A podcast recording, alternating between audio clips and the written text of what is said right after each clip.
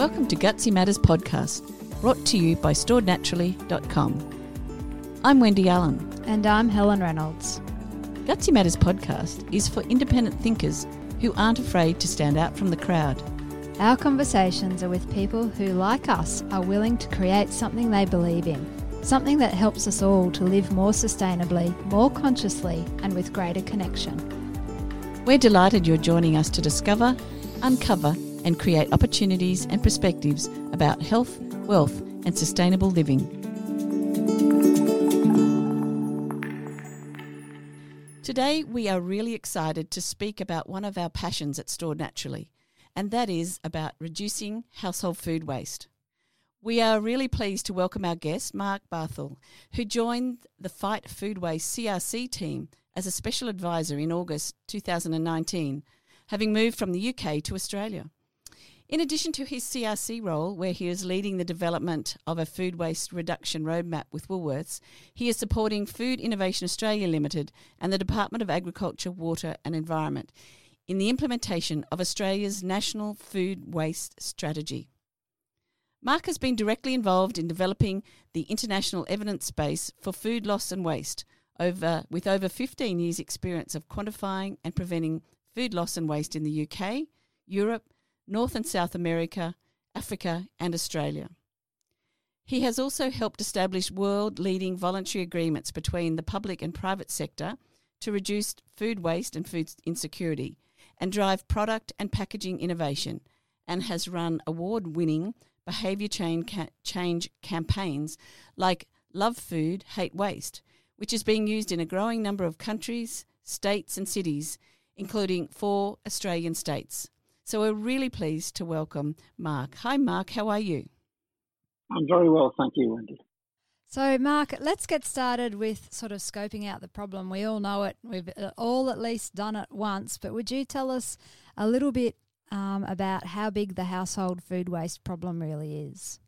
Yeah, sure. Probably worth putting into context as well, Wendy. Um, so we know from the, the National Food Waste Baseline that was published back in March 2019 that in Australia uh, we waste about 7.3 million tonnes of food every year. And that 7.3 million tonnes comes with a price tag attached, which is somewhere in the order of 20 to 25 billion Australian dollars a year. Um, within uh, consideration of that as well, uh, when we look at the environmental impact uh, of all that food waste, we believe now that it's probably directly responsible for around 20 million tonnes of carbon dioxide equivalent greenhouse gas emissions. So this is not an insignificant environmental issue.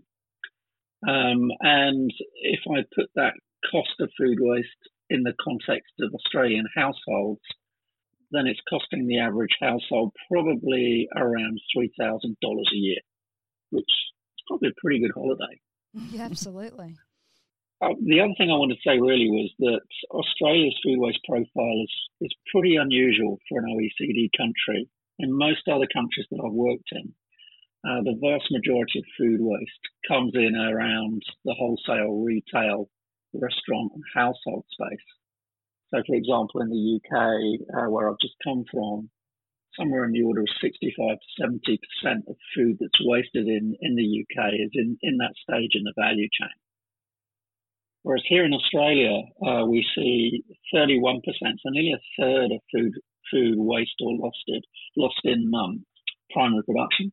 Really? It's nearly a quarter. Yeah, it's, it's uh, there's a lot of food waste in primary production here.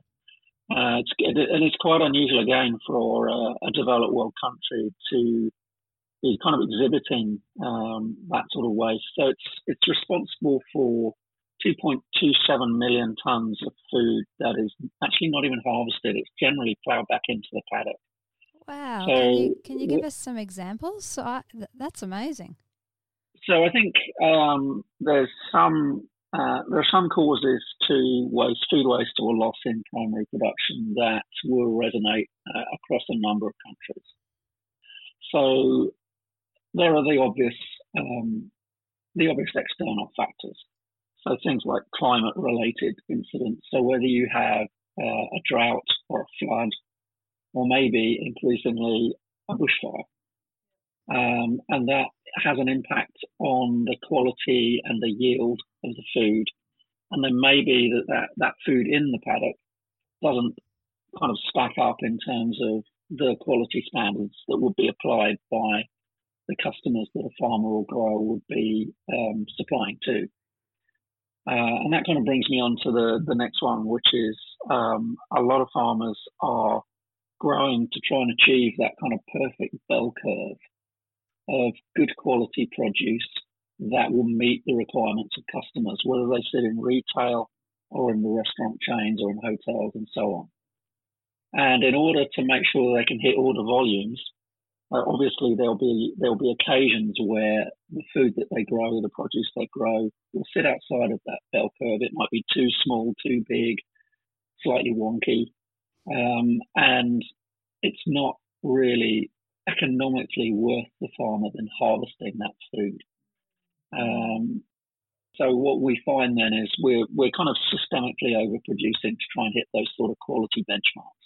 Yeah, it's absolutely perfect because we've just released an episode with about the apple product, which was developed by the Savio family. Uh, they've got an apple orchard at Stanthorpe uh, on the Granite Belt, and uh, to use the apples that they were too large or too small for their large supermarket contracts, they've turned into a wonderful, wonderful um, convenience product. It's it's an apple, a smooth apple drink uh, but that's a perfect example of what you're talking about because where else were those apples going to go? And they're first grade hand picked apples that don't fit the contract specifications.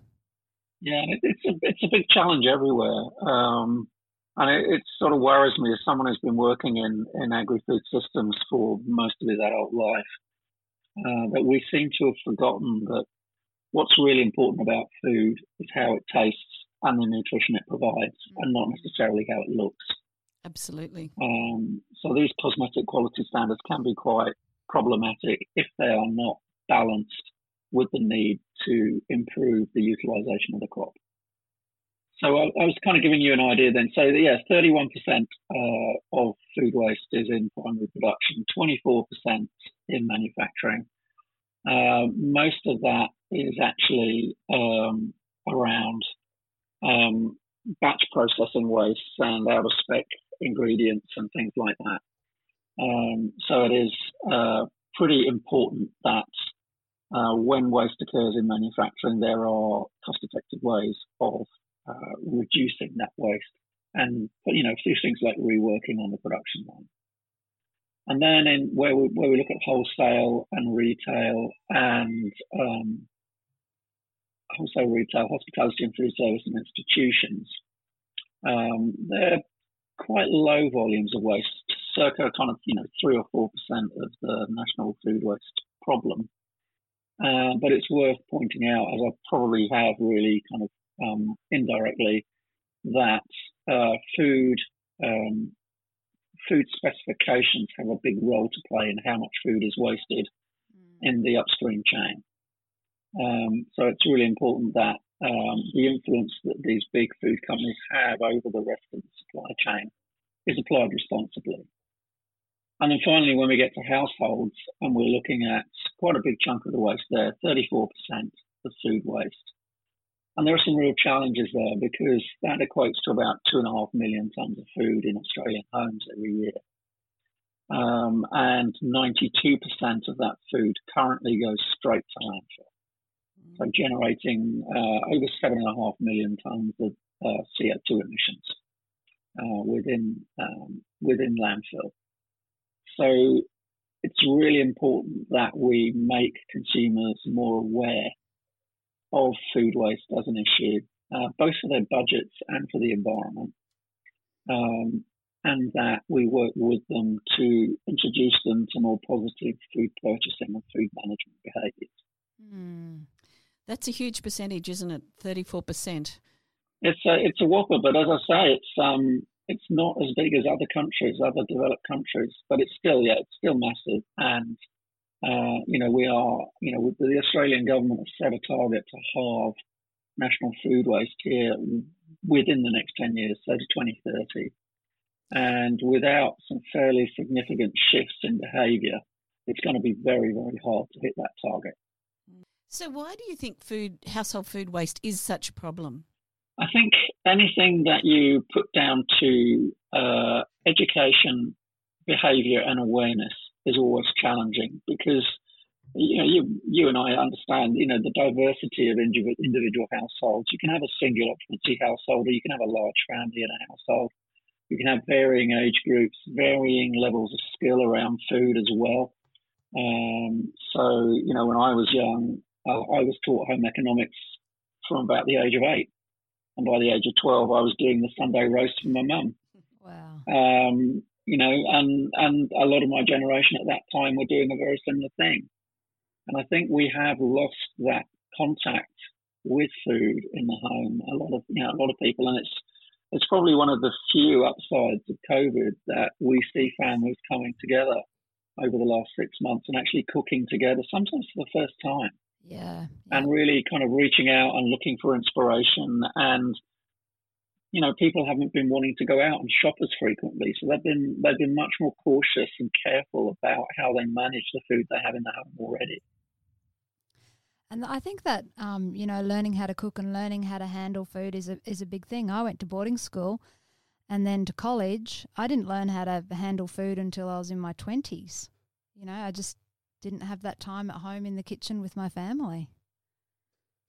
Yeah, it is. I mean, it's it's a it's a it is, as I say, one of the few upsides I think of COVID that uh, with so many people being at home, with homeschooling, home working, university students not being able to get onto campus either, uh, it's meant that a lot of us have had to cook from scratch a lot more frequently than we'd normally do do, and and that has improved our skills. It's improved our knowledge around food we've been paying more attention to expiry dates on food and storage advice on food packaging. Uh, and that's really helped. And we've also been a lot more prepared to explore and experiment. You know, I looked at um, some of the research coming out of the big uh, consumer research agencies like Kantar and Mintel recently, and Mintel was highlighting the fact that there's been a 71% increase in people looking at uh, cooking and recipe websites uh, since March this year. Wow. And I think sometimes, whether you watch them or not, but the food, television food shows perhaps have inspired people a little bit more to look at what they're eating and how they do it and whether they cook it at home or be in, at least be a bit more inspired to to look at what they're eating. Yeah.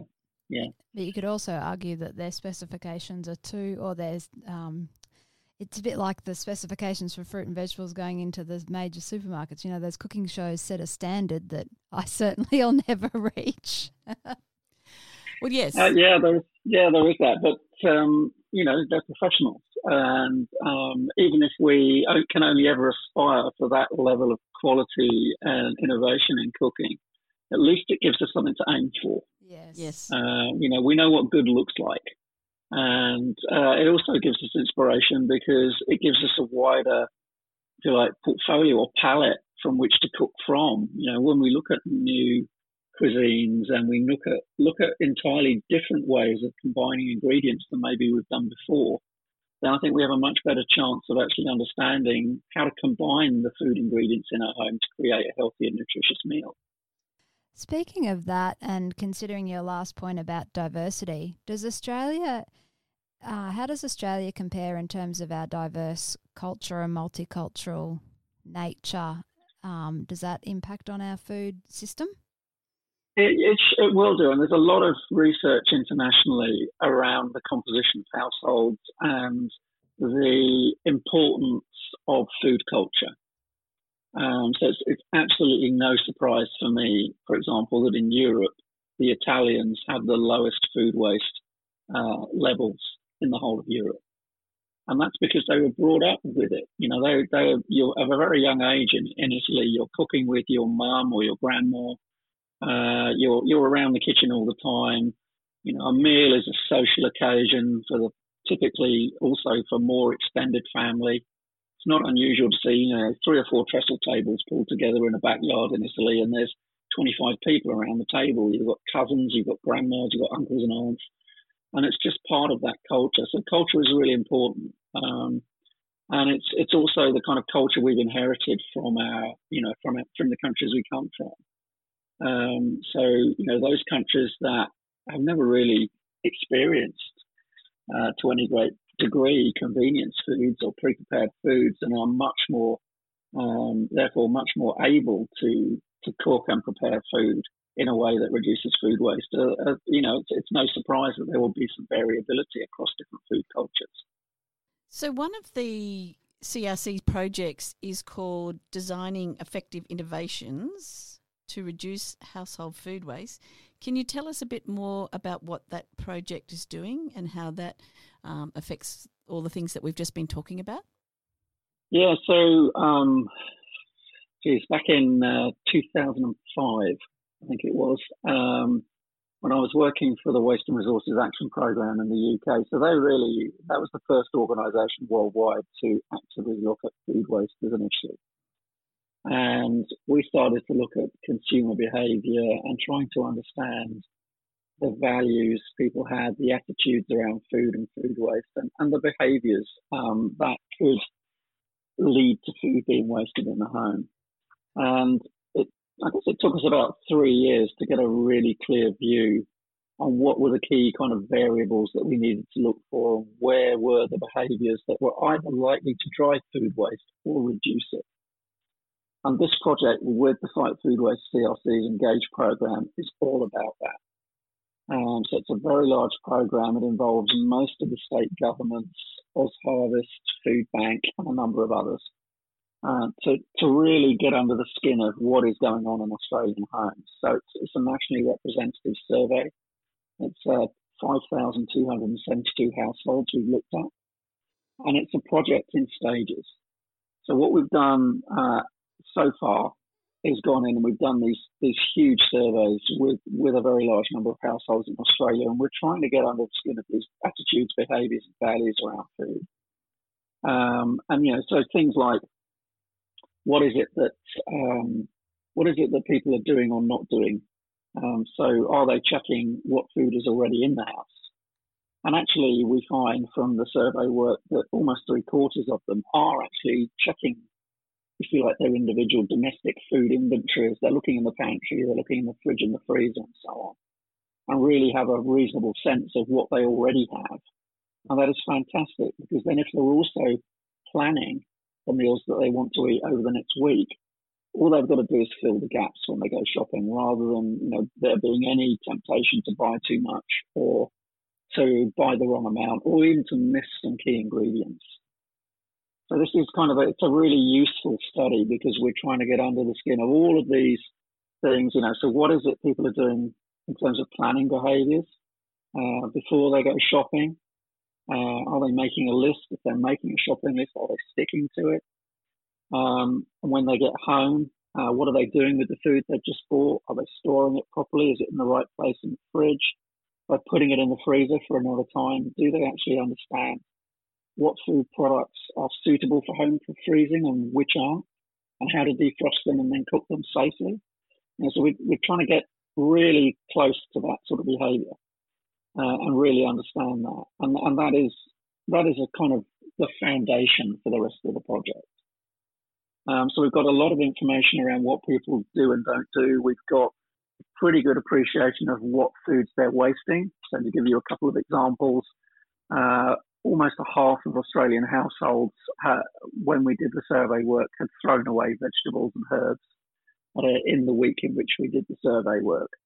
Uh, 46% of them, so again, nearly a half, uh, threw out uh, bread and bakery items. And a third uh, disposed of some sort of fresh fruit. And quite surprisingly, actually, and this is this really did surprise me. About a quarter of them, 26%, threw out meat and seafood during that time period. Now, you know that's pretty expensive food to be throwing out. Uh, to, so to see a quarter of Australian households doing that um, you can kind of start to stack it up and see why uh, the average household is probably wasting about $3,000 a year on food that they bought but then do not consume. Um, so that's the kind of first stage, and but it's just about stated behaviour. So really, what we're about doing next is actually understanding what the actual behaviours are And the only real way we can do that, there's a couple of things we're going to be doing. Uh, we're going to be running a, a, slightly more targeted online survey uh, with those households because the original studies give us an idea of what we want to focus on in terms of behaviours and some of the food groups that we see are being wasted, uh, perhaps more than others. Uh, we want uh, we're going to get we're going to be working with a number of households to maintain a kitchen diary, and we hope that that kitchen diary, as it has done in other countries, gives us a much better sense of the root cause of why food is being thrown away, and if it's being thrown away, where is it being thrown away? Is it being fed to pets? Is it going in the compost bin? Is it going in the landfill bin? These are all things that help us to get inside the minds of, of consumers and help them to waste less food over time. And then finally, and, and having done this myself, it's not a particularly pleasant exercise. We do bin audits. So we we with the householder's permission, we empty the bins. We look at what food has been wasted, in what volume, whether it was in packaging or outside of packaging. We find sometimes even in, well, certainly in other countries, we found food is actually thrown away as a whole portion in a pack and it's still in date. Mm. So understanding the composition and the, the way in which food is thrown away helps us to, uh, if you like, understand the differences between the stated behaviours, so those things that Australian households think are causing them to waste food versus the actuality of what food they're throwing away. And that's really important because, like most behavior change issues, there is nearly always an intention action gap.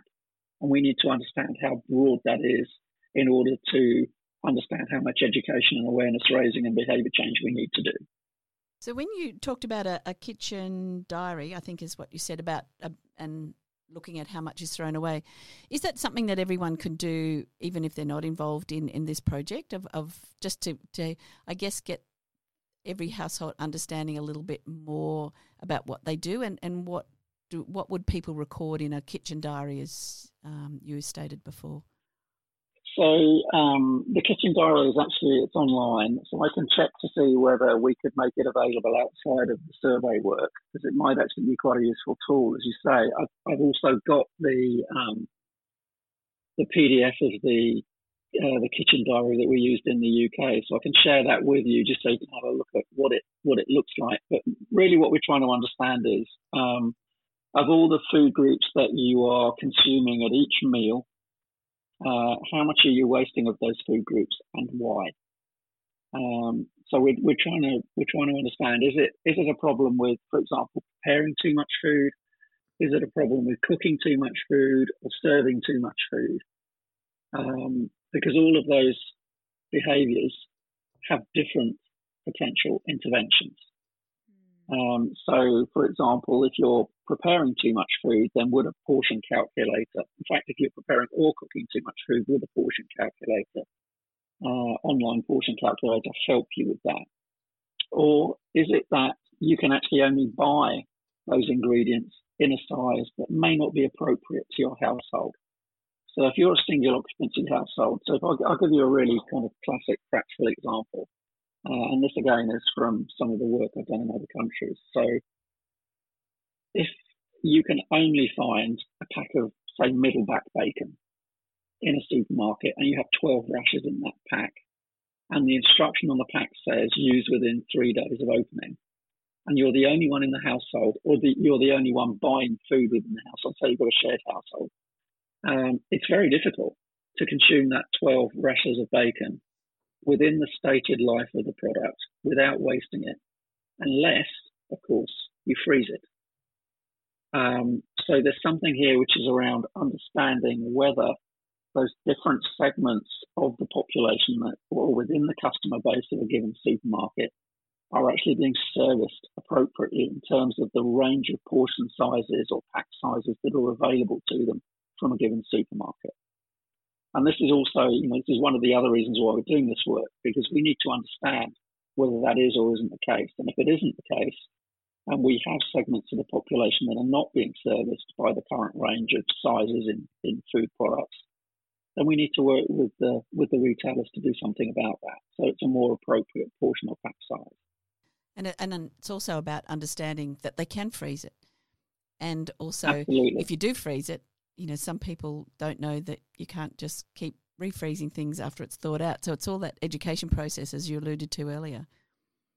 Yeah, I mean, I had a I had a wonderful couple of years where I worked with the um, National Federation of Women's Institutes, the WRI, so the equivalent of the Country Women's Association in Australia. I've got to say, I learned so much about home economics from working with those women. They were absolutely amazing. I would ask really dumb questions at the start, like, "Can I freeze an egg?" And I was really surprised to discover actually if I split the egg white from the egg yolk and froze them separately, I could do that. But obviously, if I go to freeze a whole egg, it'll just shatter because the you know the white and the yolk will expand inside the shell and it'll just make a horrible mess in the freezer.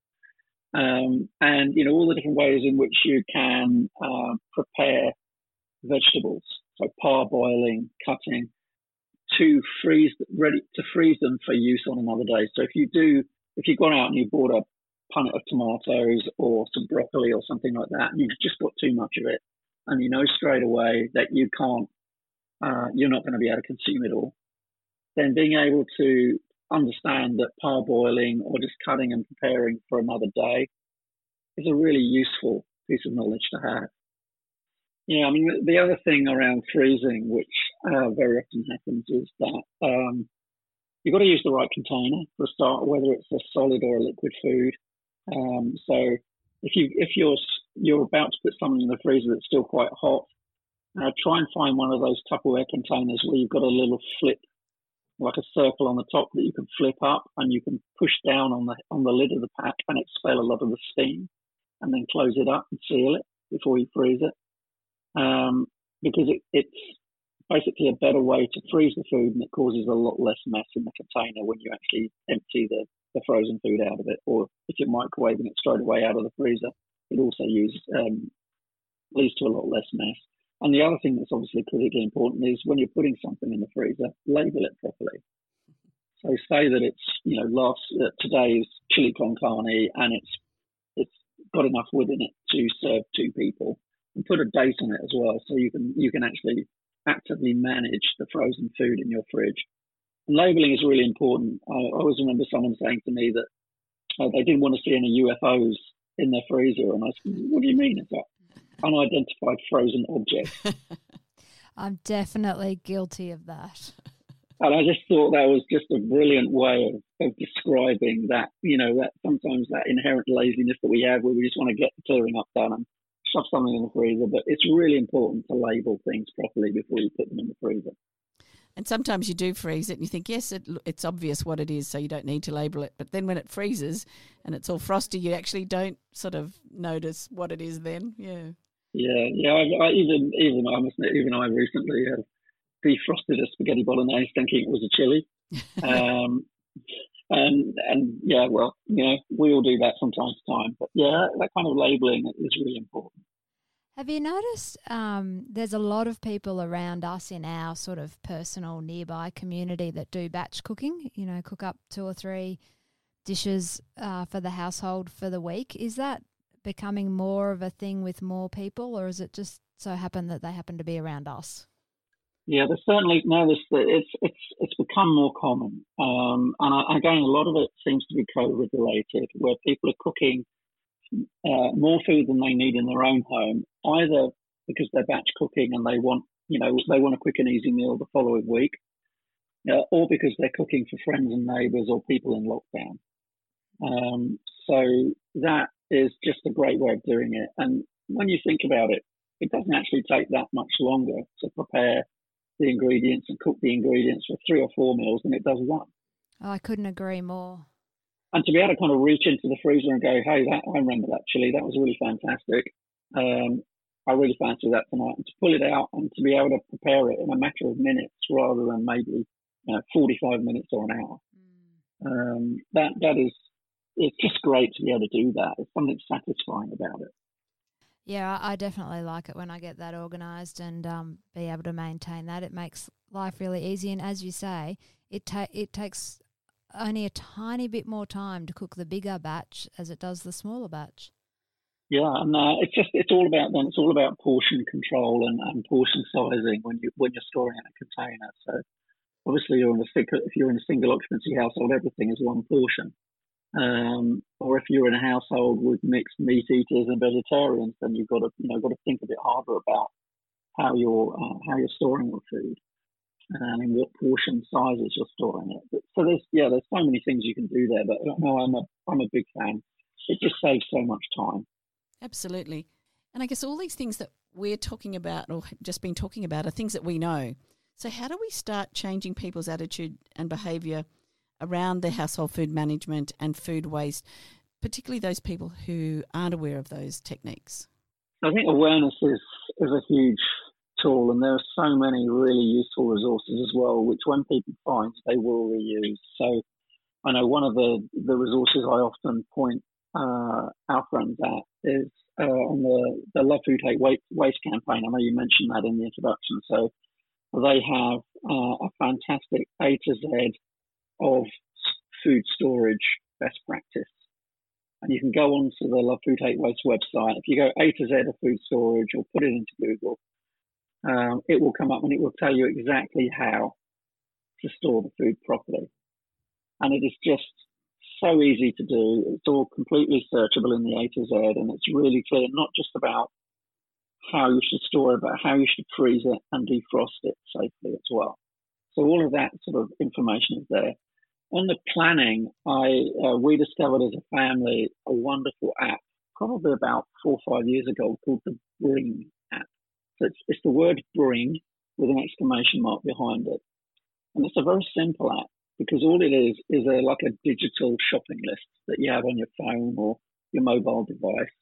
Um, but it allows you to share lists with all the rest of the household so that you can see, you know, as you run out of a food item, you can add it to the list. And it doesn't matter who's done the cooking that night. As soon as they see it, they can add it to the list.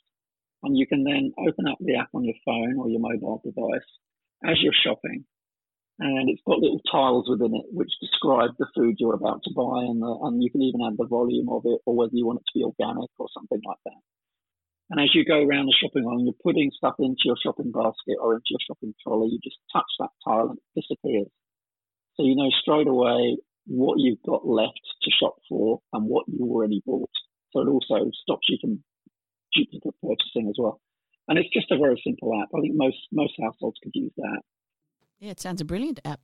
Oh, it's, it's just wonderful. I, I we just use it all the time now, not just for food, but for other shopping things like DIY and stuff like that. Um, I mean, in terms of um, you know, the, the food preparation behaviours and that, I think there are there are a number of resources around. I mean, the the one thing that stands out for me actually in that household intervention survey, there's a lot of really good behaviours already in um, Australian households, but there's still a situation where almost half of us, so 44% of Australian households, prepare extra food when they're cooking for a meal, quote unquote, just in case. um, so this is in food psychology what is described as good mother syndrome. It's sexist, but hey, I'll go with it.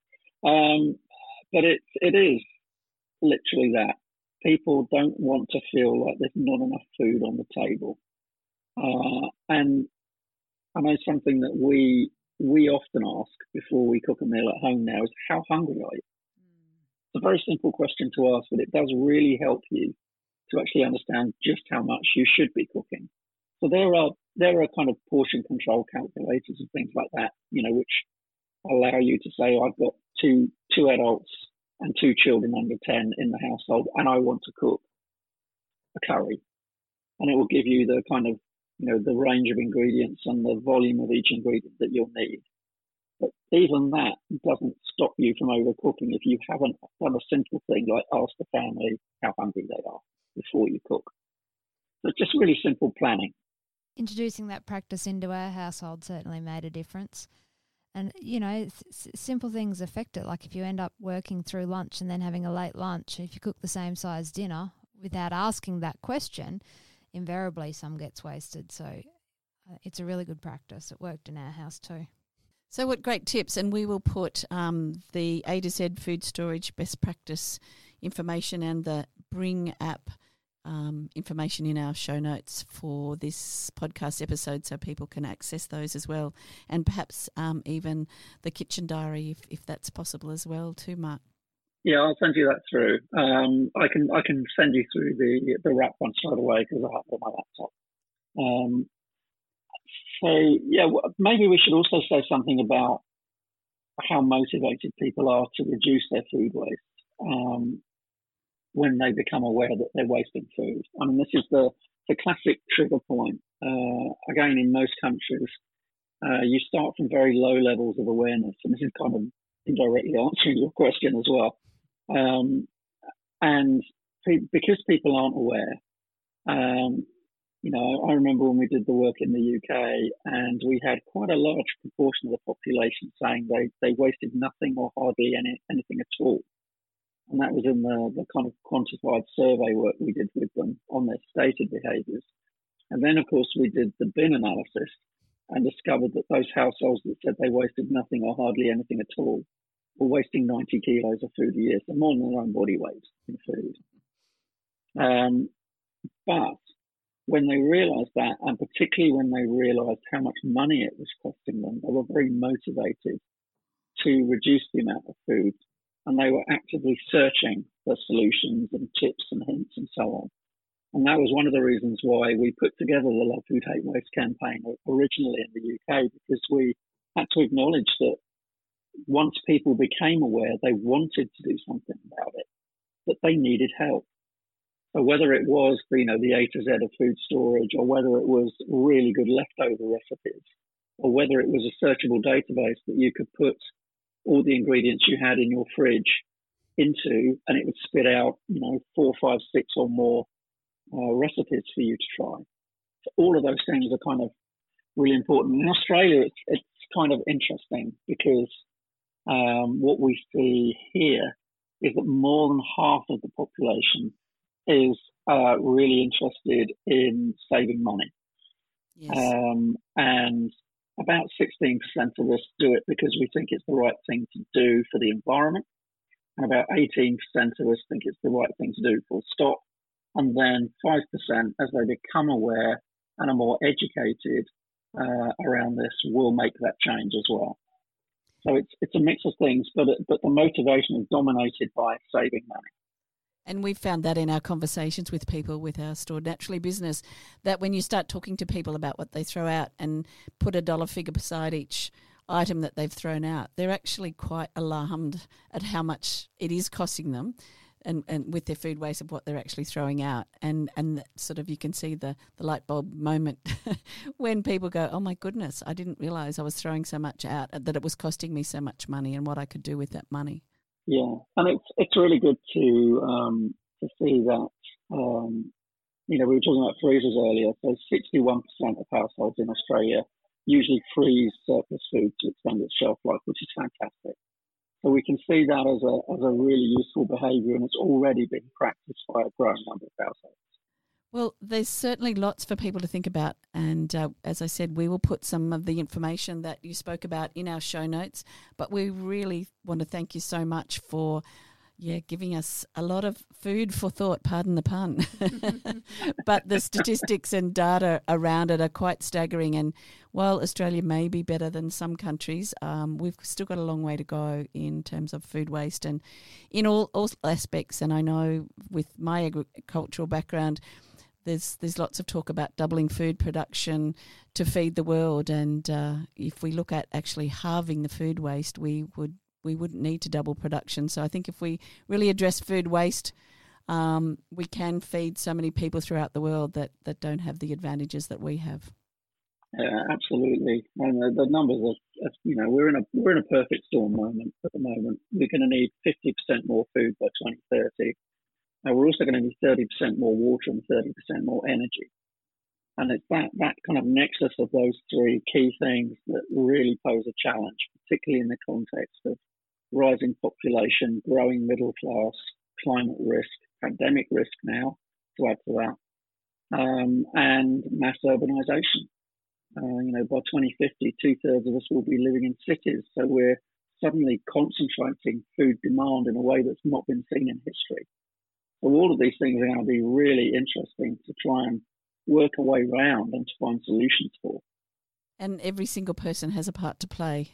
And yeah, we hope hope we can start making a bit more of a difference. So thank you very much for your time today. We really appreciate it. We know how busy you are, and what the and the work you're doing is absolutely fantastic. So we look forward to to hearing more results from that project that we talked about, but also many projects that the Fight Food Waste CRC is involved with. It's a, a really great thing that's happening in Australia and across the world at the moment. So thanks very much, Mark. We really appreciate it.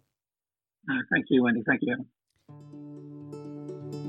If you've enjoyed this conversation and know people who'd be interested in knowing more about this topic, then show them you care and send them the link to this podcast.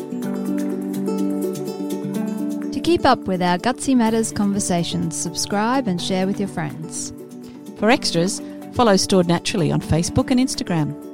Gutsy Matters podcast is brought to you by Stored Naturally. We are the creators of the all natural hemp fresh produce enhancer for longer lasting and healthier fresh food kept in the fridge. Available at storednaturally.com.